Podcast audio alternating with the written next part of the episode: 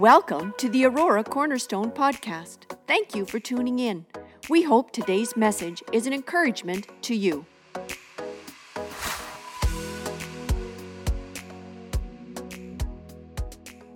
Joshua, would you turn with me in your Bibles to Joshua chapter 1?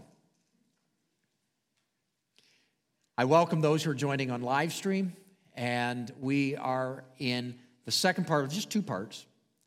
Joshua chapter 1. We last week we're talking a little bit about that. I'll come back and, and I'm not going to do review. It's on the uh, our, our website that you can go into last week. I'm going to jump right into chapter 1, verse 10. So Joshua ordered the officers of the people go through the camp and tell the people, get your provisions ready. Three days from now, you will cross the Jordan here to go in and take possession of the land the Lord your God is giving you for your own. Title of what I want to share today is called Submission Precedes Inheritance. And it's kind of like, huh?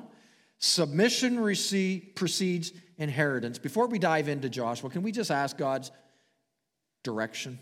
Holy Spirit, if you don't guide us, we won't understand this. Help our minds to be open to your word and help our minds not to think of someone else.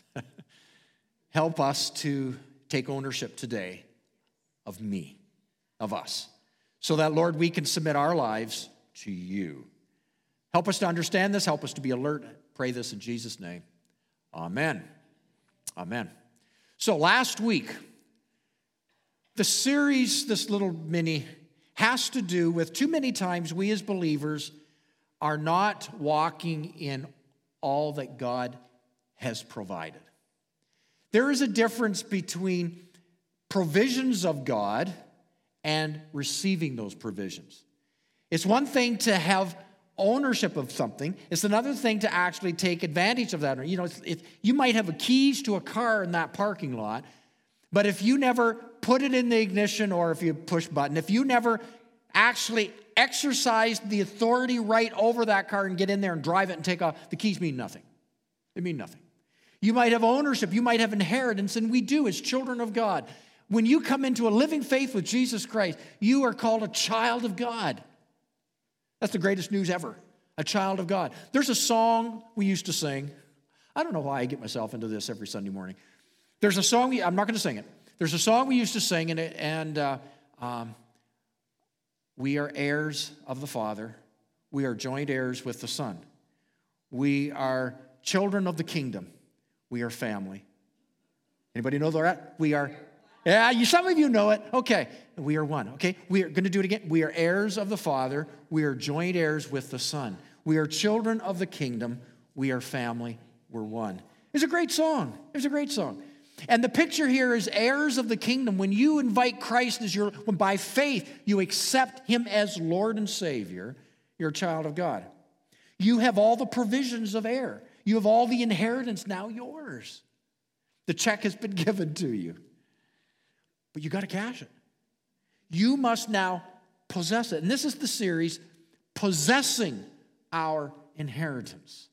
Because an inheritance does no good unless you take possession of it. This was exactly what had happened. The Israelites in this day had an inheritance, but they had yet to possess it. This is the possession of that great inheritance.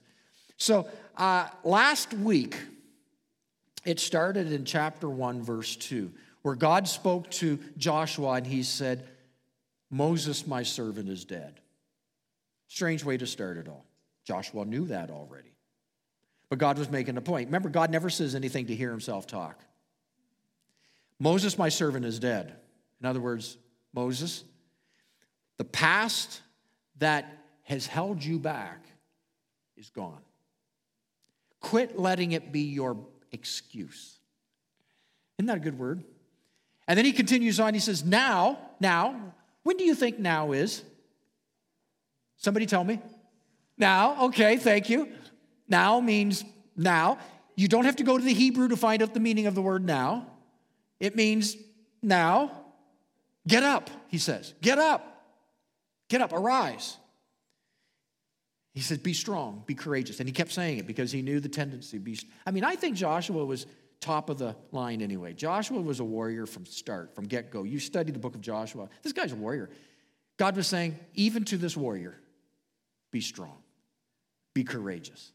And over and over, be strong and be courageous. Be strong and be courageous. Over and over. God says, You boldly go where I've called you to go because, because I go with you.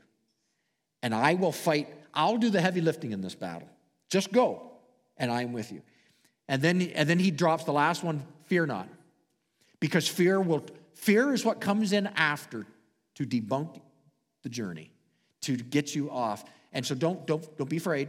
Don't get looking off to the side. Stay with it. Stay with it. Good word. Um, last week, uh, I invite you to go to it uh, to kind of get that first part. Now, here we are. He's already said this. And then, verse 10. Uh, now, to understand verse 10, where it says, I'm, I'm going to read it again. Can we just go back to verse 10 and 11? Before I read it, understand what has just maybe happened in verse 7, 8, 9. The Israelites are about to move into this brand new land. They're about to cross the Jordan into the promised land. Now, there's people to conquer. There's, it's not just walk in and put your tent down, it's like you have to take the land. Uh, we are engaged in spiritual battle.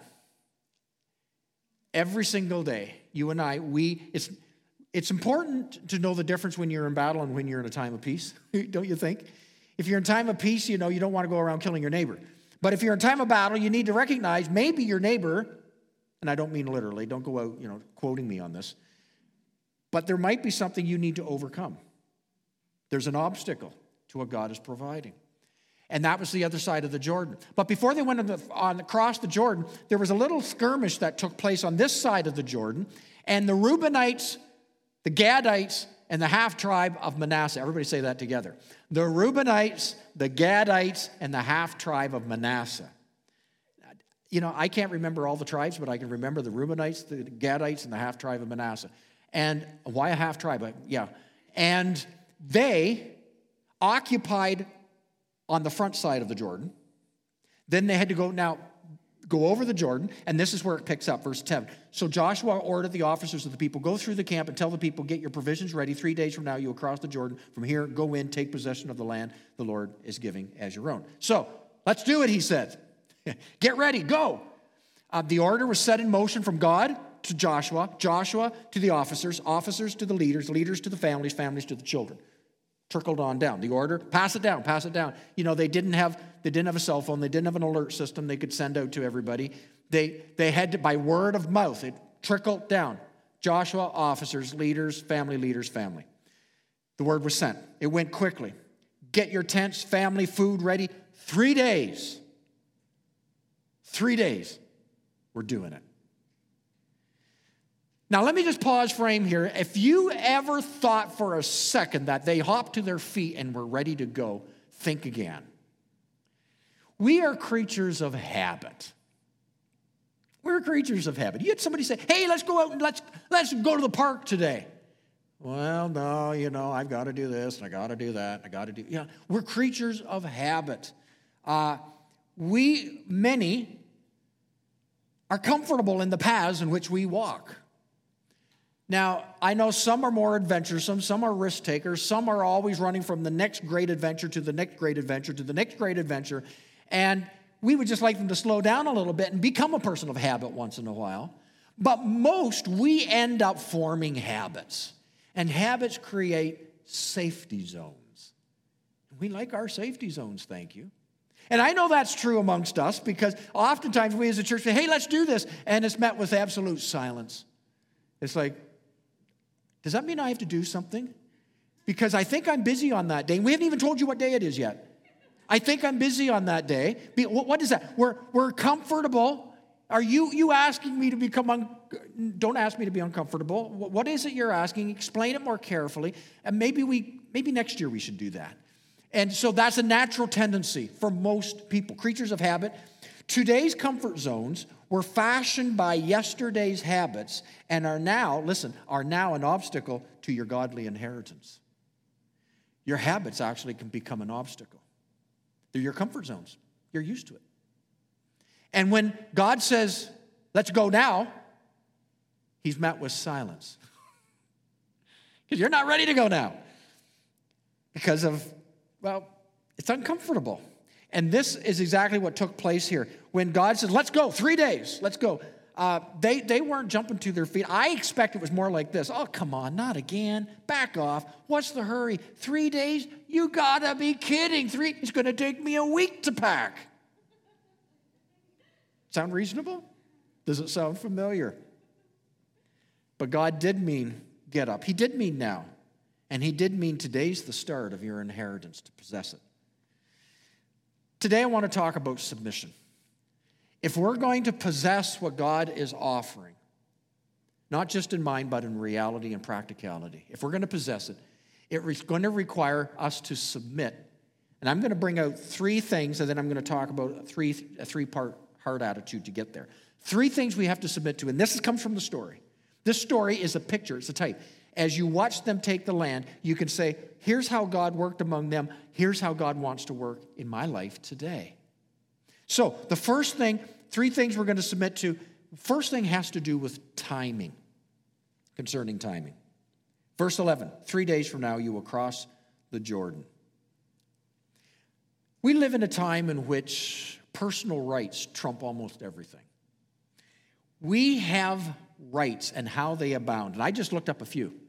We have victims, victim rights, women's have rights, men have rights, criminals have rights, animals have rights, ethnical rights, patient rights, human rights, constitutional rights, labor rights, religious rights, civil rights, consumer rights, and I haven't even begun to touch the list of rights. This list is full of our rights. I have the right. Now, each of these, I'm going to suggest, have a degree of legitimacy. But where do you stop?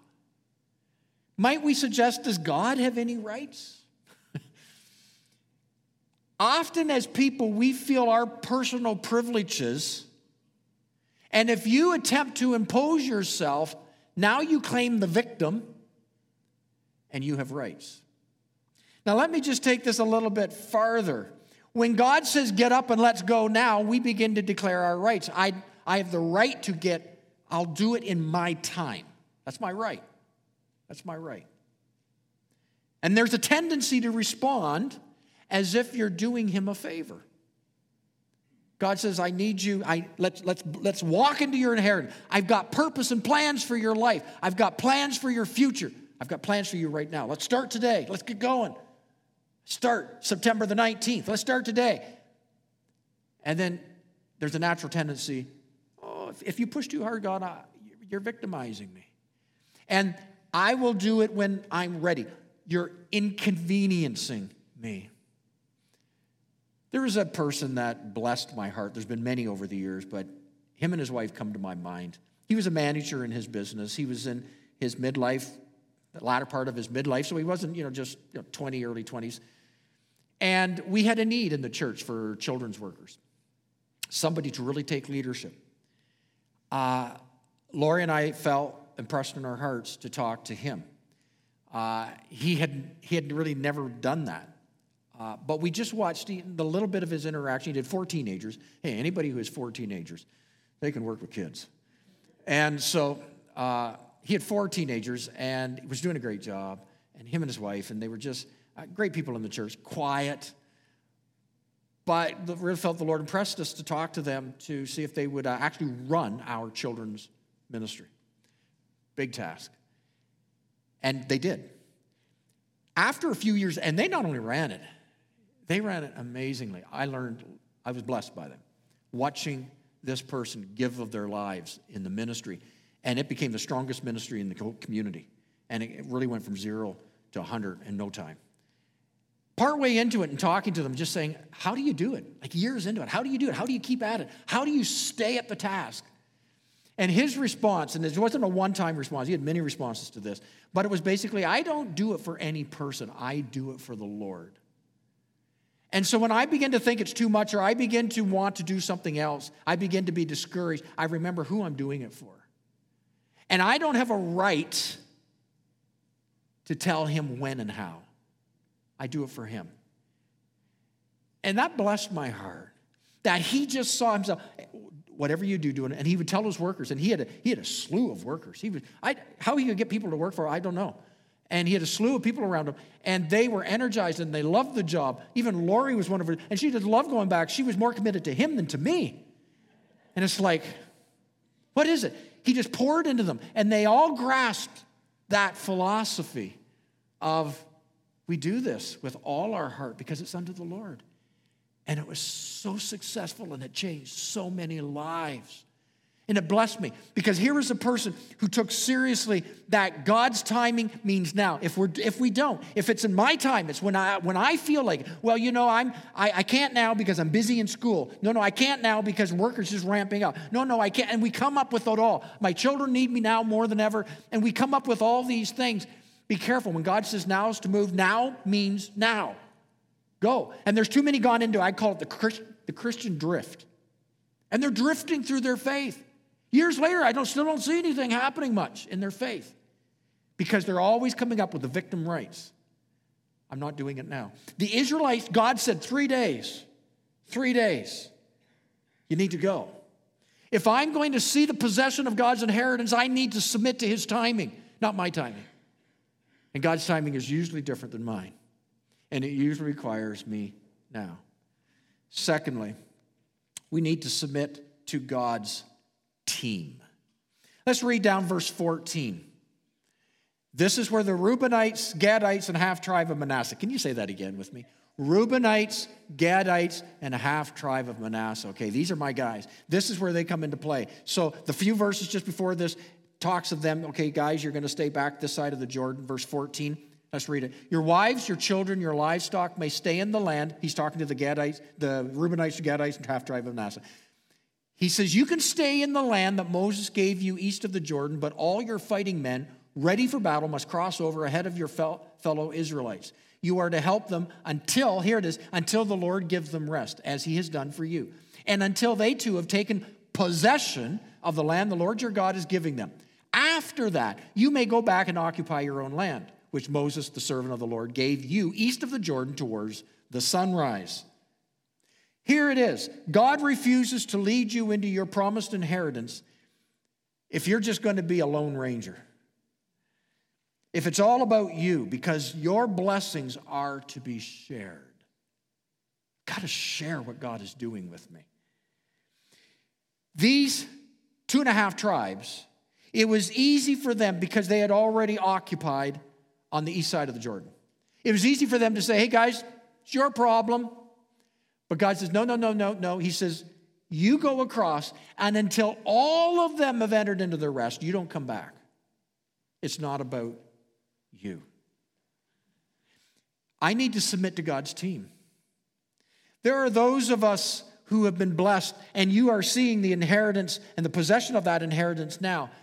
But it's not a time to sit back when others are around you, and trust me, others are all around you who have not yet been blessed who are not walking in that inheritance. They're all around you. And it's not a time for you to sit back and say, Well, it's been good. I've enjoyed the journey. Blessing. Guys, I hope you make it. Hope everything's good with you. God doesn't work that way. You hear Pastor Trish all the time say, We do much better together. We do it as a team, it's connections. And it's true.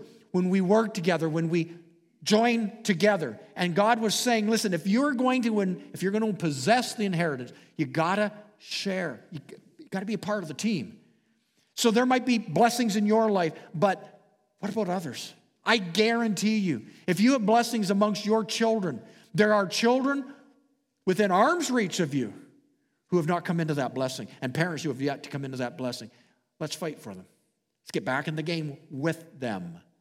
Be a part of the team. Amen?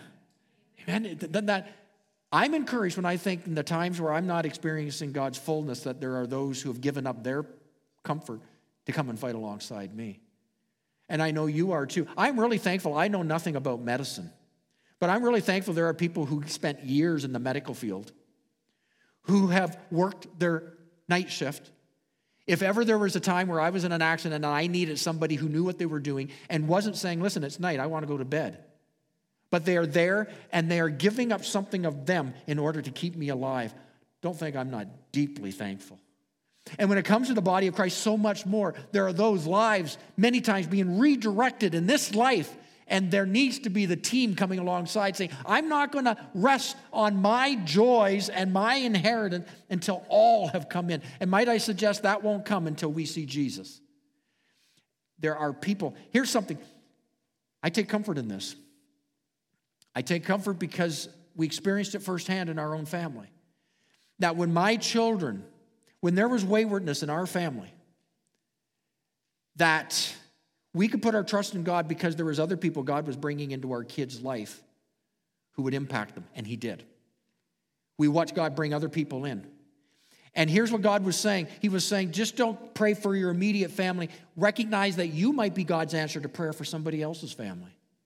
So there's a young person, there's a child, there's somebody near you, there's a, a woman, there's a man, there's a situation. And you are in that situation and answer, God is like, you know, in answer to someone's prayer over here, that you are their answer, just as somebody would be your answer.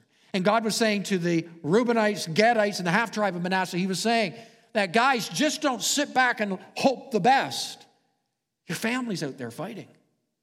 Come alongside, fight. I submit to your team, Lord. I submit to you. We do ministry fair. We do ministry. Join the team. Join the team. I submit to your team. I think of sports, and it's wrong of an athlete, a hockey player, if at the end of the game they had two goals, if they had a hat trick, and at the end of the game, you know, the media is chasing them around, and, well, you know, wow, you really carried the game. It was wrong of them to say, yes, I did. What's right of them and is expected of them is to say, it was a team that did this. If somebody didn't pass it to me, I couldn't have scored. It's a team team success or a team failure. Submission to your team. I submit to his timing. He says, now, three days. I submit to your team. He begins to say, you, you don't hold back if there's others out there who need you. Third one is we come to verse chapter 3, verse 2. It's called submission concerning tracking with God. Verse 2.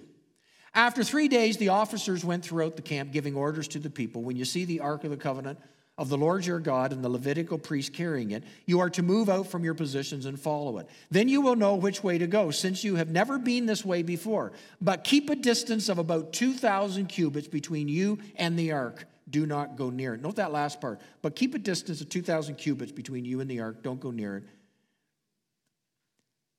This is one of the more detailed specifics Joshua got with how they were to move into battle array.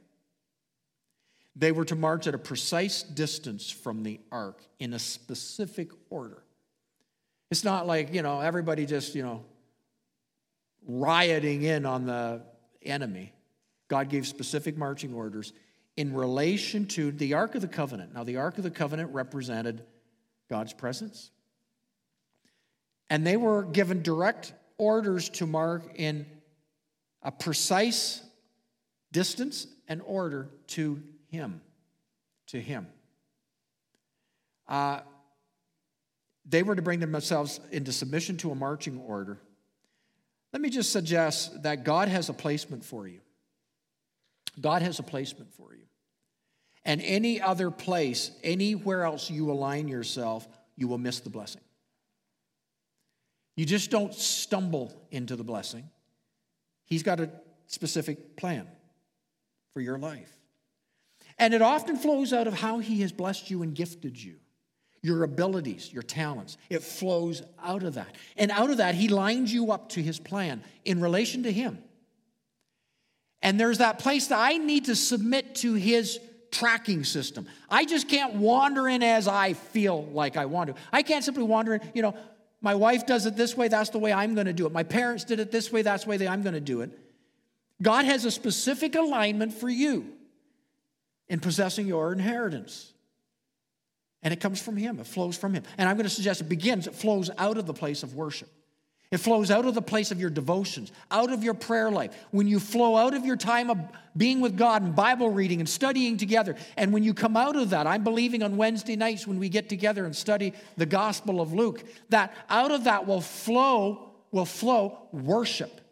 And out of worship, you will understand where your alignment is to the tracking where your alignment is. You know, Battles are won and lost in whether or not troops are able to submit to their placement. Isn't that true? If you're just going to do it, you know, your commanding officer says, you, you know, I need you, I need this platoon to go here. And you say, no, I'd rather go here. You have to submit to your authority because battles are won or lost based on placement. Based on placement. Isn't that true in the kingdom? And that's why God was setting them up. He says, Now you're marching into battle. Here's how I'm going to place you in proximity to me. And out of, so out of your giftings, abilities, talents, go into the place of deep worship. Draw your roots, go deeper. And out of that, you will understand what your marching orders are. And then get into the place of those orders, because in that place, that's where the inheritance is. And if you just drift, if you just wander, if you just do your own thing, you'll miss it. You'll miss the blessing. You say, well, well, I thought he was going to do it. Well, you just did your own thing. It requires a submission to him. If they didn't do and he was very specific, he says, keep a distance of 2,000 cubits. Very specific. He just didn't say stand behind it, stand beside it. He gave actual specifics. Here's how you're going to win the battle. Isaiah chapter 30, verse 21. Interesting scripture. It says, Your ears shall hear a word behind you saying, this is the way, walk in it. Where you turn to the right or where, wherever you turn to the left. In other words, God will guide you. You'll hear His, He will guide you as you tune in. He guides. Submit fully to God's go now. You're part of a team. Discover your placement. Now, this last part is a bit more tender. this last half is a bit more sensitive. I'm going to sit down for it. It's about circumcision. Now, if children, young children are here and you don't know what circumcision is, Pastor Brett is right here. Pastor Brett. He will explain what circumcision is if you don't know what circumcision is. Joshua chapter 5, verse 2. Can we read this? This is important. At that time, the Lord said to Josh, Joshua, Make flint knives and circumcise the Israelites again. So Joshua made flint knives to circumcise the Israelites. Ah, okay. We need to talk about this. This is not just meant to be left in the pages of the Old Testament, circumcision. I'm not going to talk about it, should you circumcise? not. that, I'm not going to talk about that. Circumcision, or circumcision of that day, uh, was part of God's health remedy because there are health reasons behind circumcision. But it also marked them as a people of God, a chosen people. We need to really come to a place of understanding, uh, understanding perspective. So here, here's a whole generation going in to possess their inheritance, whose perspective was slavery, and whose perspective was wilderness. And they got to get a new perspective. And this is where the circumcision comes in. It's, it's a new perspective. Kind of reminds me of an old story I heard. Three people were visiting the Grand Canyon an artist, a preacher, and cowboy. As they stood on the edge of the great abyss, one by one, they responded with a cry of exclamation. The artist said, Oh, what a beautiful scene to paint. The minister said, Oh, what a wonderful example of the handiwork of God. The cowboy said, What a terrible place to lose a cow. Now, these are all facts, but they're all based on someone's perspective. They're all true. It is a beautiful scene to paint. It is a beautiful picture of God's handiwork. And I wouldn't want to lose a cow in the Grand Canyon. Perspective. Physical circumcision, spiritual circumcision. Let me tell you, Romans chapter 2. Let's read this. Look at it. First, I'm going to go right down to verse 28. A person is not a Jew who is one only outwardly, nor is circumcision merely outward and physical. Whoa, what? So circumcision, not just talking circumcision of the flesh. Verse 29 No, a person is a Jew who is one inwardly, and circumcision is circumcision of the heart by the Spirit. So, God actually needs to circumcise our hearts. So remember, often the Old Testament is a picture of New Testament realities. So an Old Testament picture of circumcision gives us a picture of what God wants to do in the heart. What is the picture? So we've talked about submitting to God's timing, submission to his team, submission to where we are going to be in perspective to him. But now we what does he need to do in changing our perspective? Because we come out of a slave and a wilderness mentality now we need to be more than victors in Christ Jesus. How do we get there? Is our perspective has to change. God has to take the knife to our hearts. Circumcision. And I'm going to draw three things out of the, you might not have seen this before. Three things. What happens at circumcision? Number one, the knife is laid to the center of the individual's identity. First words often spoken by a doctor when a child is born is it's a boy, it's a girl. It's a boy, it's a girl. He chose those words on the center of the person's identity. It was the emergence of, to understand something of the identity. Its sex was the identity. Listen, when God calls us to the circumcision of our hearts, He desires to cut clear through to that which identifies us and makes us real. You see, they've come out of a wilderness and whatever. If you asked the Israelites before they went into the promise, before they would take the promised land, who they were, they would begin to say, Well, we're nomadic people. We own a bunch of sheep. We're owners of sheep. We're this, we're that, we're this, we're that. And God is saying, No, no, no, okay, I gotta cut, I gotta cut some things out here. You need to know who you really are. And he begins to cut to the core of their identity. Identity is seen in the uh, representation of a, a boy, a girl. And so he removes the superficial and he establishes what's real. We as believers, we need to be identified through our relationship with Christ Jesus. Yet in our culture, we base so much of our identity on our jobs.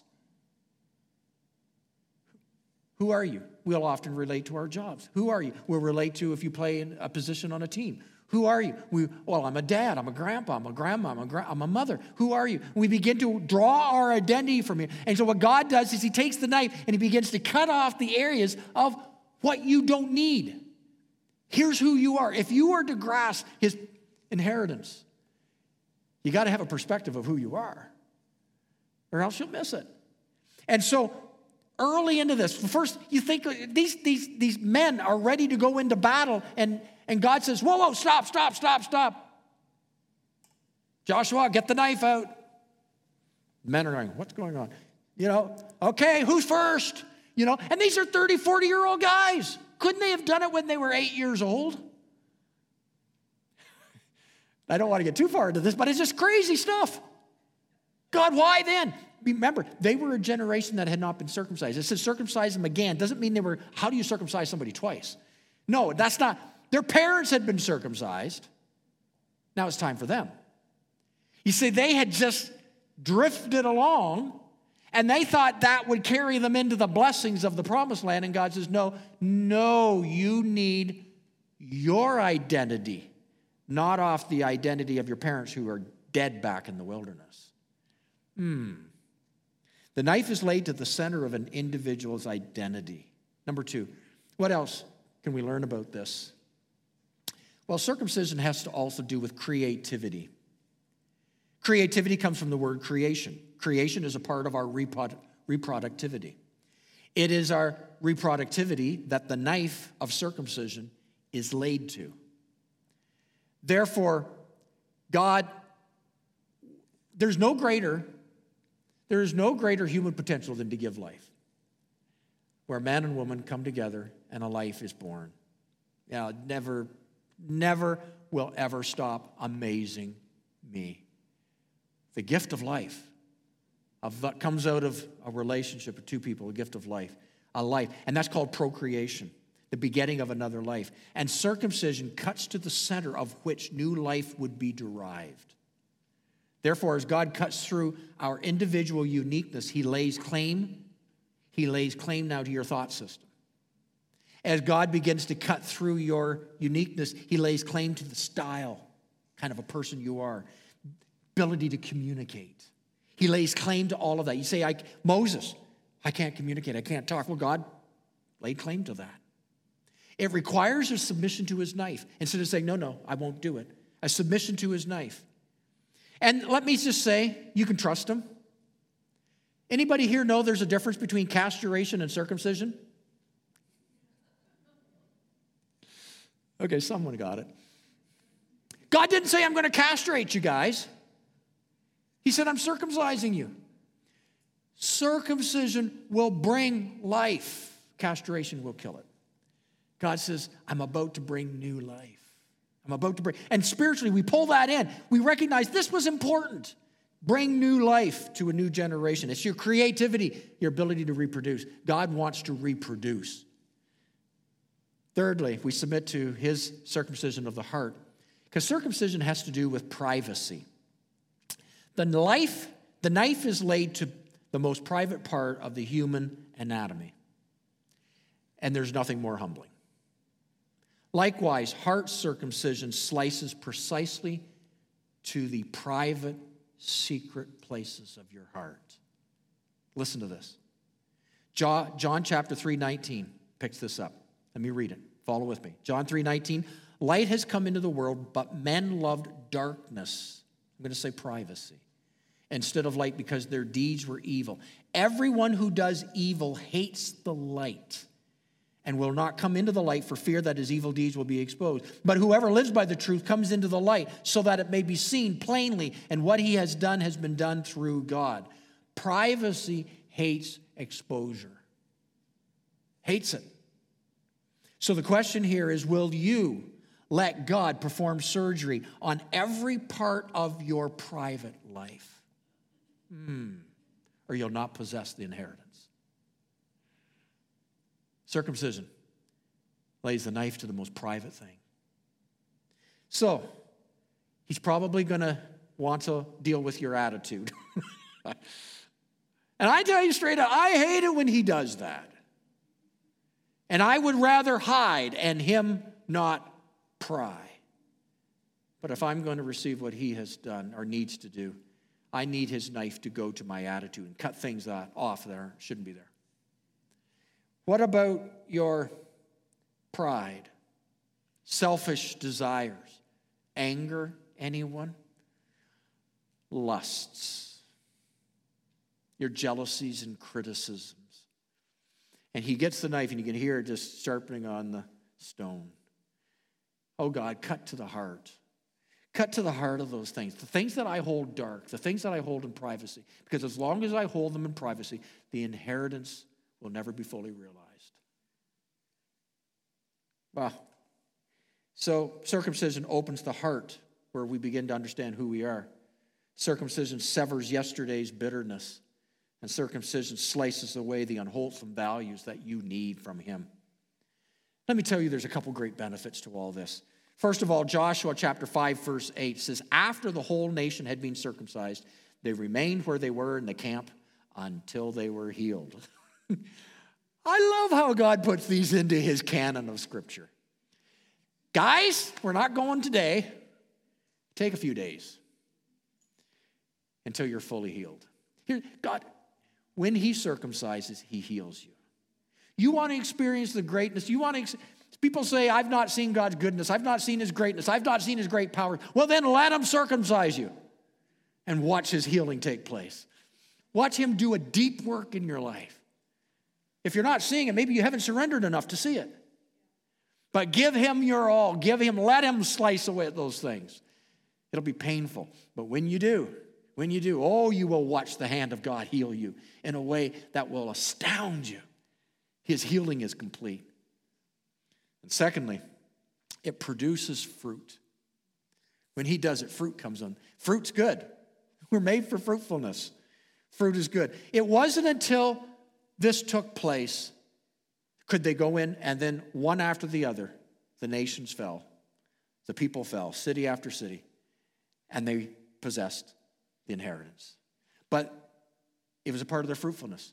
I discovered, I, I looked at that and I thought, that's interesting. So I went back to Genesis chapter 12 because the promise of the promised land was given to Abraham in Genesis chapter 12.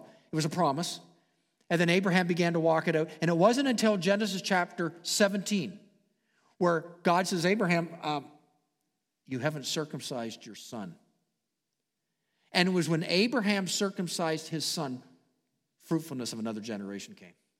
Started with Abraham. I looked at that a little bit further and I realized even Moses himself. You remember the story of Moses? He's wandering around in the wilderness, not really knowing what to do. God had told him to go back and to lead the people into the freedom, and Moses is in the wilderness. And God got a hold of Moses through his wife. He needed to circumcise, remember that story? His kids. And once he circumcised his kids, cut off the false values, circumcised his kids, he went in, and a nation of over a million people began to follow. And so now here you have Joshua. No different. Joshua, the inheritance is there, but God needs to lay the knife for, to a few things. And when he does, you'll be productive. You'll see fruit from you'll see fruit from you grow. I want to close with those thoughts. I know it's a lot to take in. Can we submit to God's timing now? You have to give up your rights, though. Submit to God's team. It's not about me. There's other people who need me. You might not think they do, but they do. They need you. Get in the game. Submit to his tracking. How are you doing with him? Because he has a position for you. Do you know where, do you know where it is? Line yourself out of the place of worship and intimacy.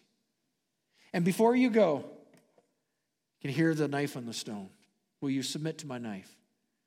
Will you submit that I will re identify you in your identity? Your identity. And then I will bring out reproductivity from you, creativity, and into the most private parts of who you are. Surrender them to me, and you will possess the promised land.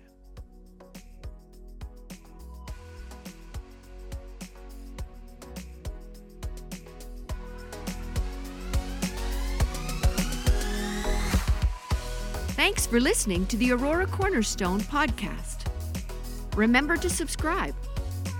For more information about our church and our ministries, visit auroracornerstone.ca.